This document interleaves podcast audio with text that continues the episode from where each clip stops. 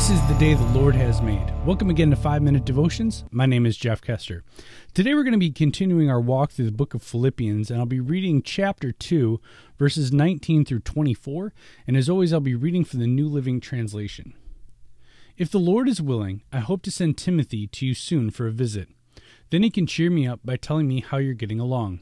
I have no one else like Timothy, who genuinely cares about your welfare.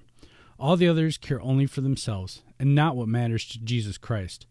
But if you know how Timothy has proved himself, like a son with his father, he has served with me in preaching the good news.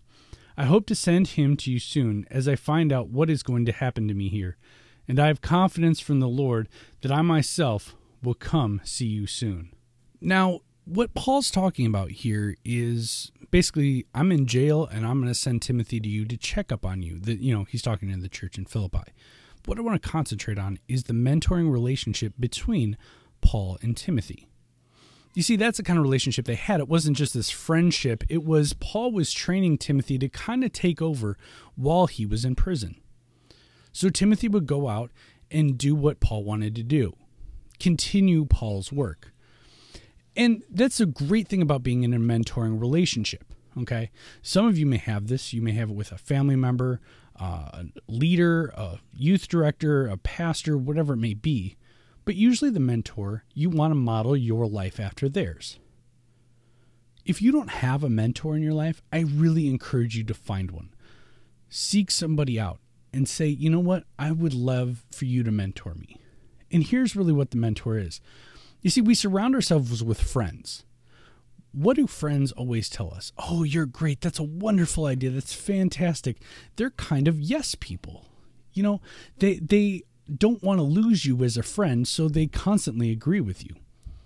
And off, what a mentor really does is they're able to tell you, yeah, that's great, but also to able to call you out on your garbage. You see, so many times we come up with these ideas we think are brilliant, but a mentor can come at you and go, you know what? That's really a horrible idea. Or that's a great idea. Why don't you rethink it this way? You see, so many years ago, I, I had I had this mentor, and he, he comes in in and out of my life at just the most opportune times. It's totally a God thing.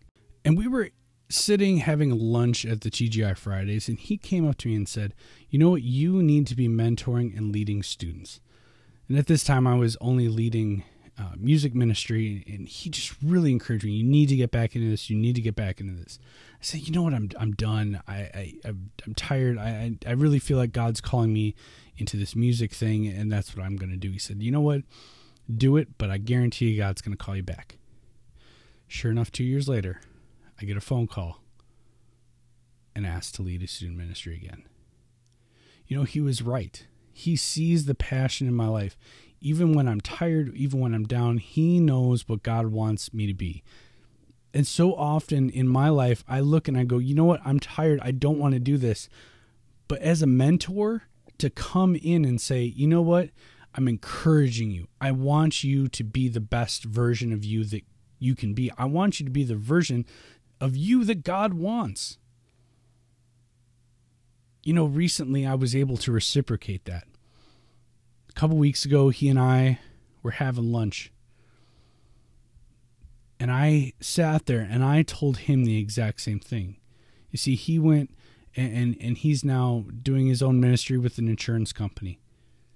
And I said, you know what? I think you need to get back into the ministry because I think God is calling you to do this. And he said, you know what? It's come full circle. You're right. You've called me out on it too. So you see, as a mentoring relationship, it's different than a friendship. Because there's no no need to say yes, you know, you're the best, you've got this great idea, but in a mentoring relationship there's honesty, there's truth, there's the uh, ability to see things objectively. And that's at times what leaders need. If you are listening to this podcast and you feel like you're a leader, you need a mentor in your life. You need somebody who you can model your life after, who's going to tell you what you need to do to get your life on track to follow Christ. Who's going to say at the times that you're doing great, good job, and at the times that you're not doing great, he's he or she is going to call you out on your garbage. And that's what a mentoring relationship is. And let me tell you, it is great and you need it. And even though I'm I'm an adult with two kids, I still need a mentor in my life. You don't have to be in junior high or senior high to have a mentor. At any stage of your life, you can have a mentor. I encourage you, if you don't have somebody in your life that is mentoring you, go find that person. Look in your church, look in your school, look in your family and go up to that person and intentionally say, Hey, I would like you to mentor me. I see the way you live your life. I want to live like that. And find a way to meet on a regular basis. Tell them what's going on in your life. Share with them. Be open and honest. And encourage them to be open and honest with you. Because let me tell you, it's the best relationship that you can have that mentoring relationship. It makes you a stronger person, it makes you a stronger Christian, and it really does connect you to Christ and it connects you in a way that you've never had before because it's somebody that can actually come alongside you and teach you what it means to be a follower of Christ. I know it's made me a better person. It's made me a better father.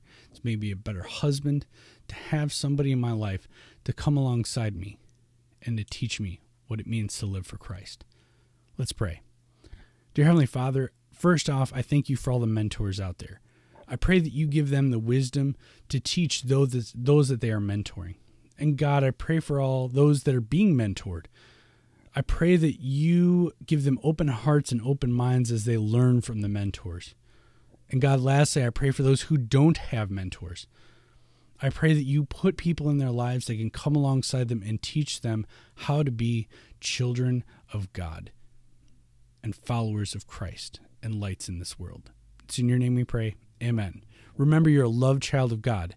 And how are you going to echo Christ today? We'll see you tomorrow.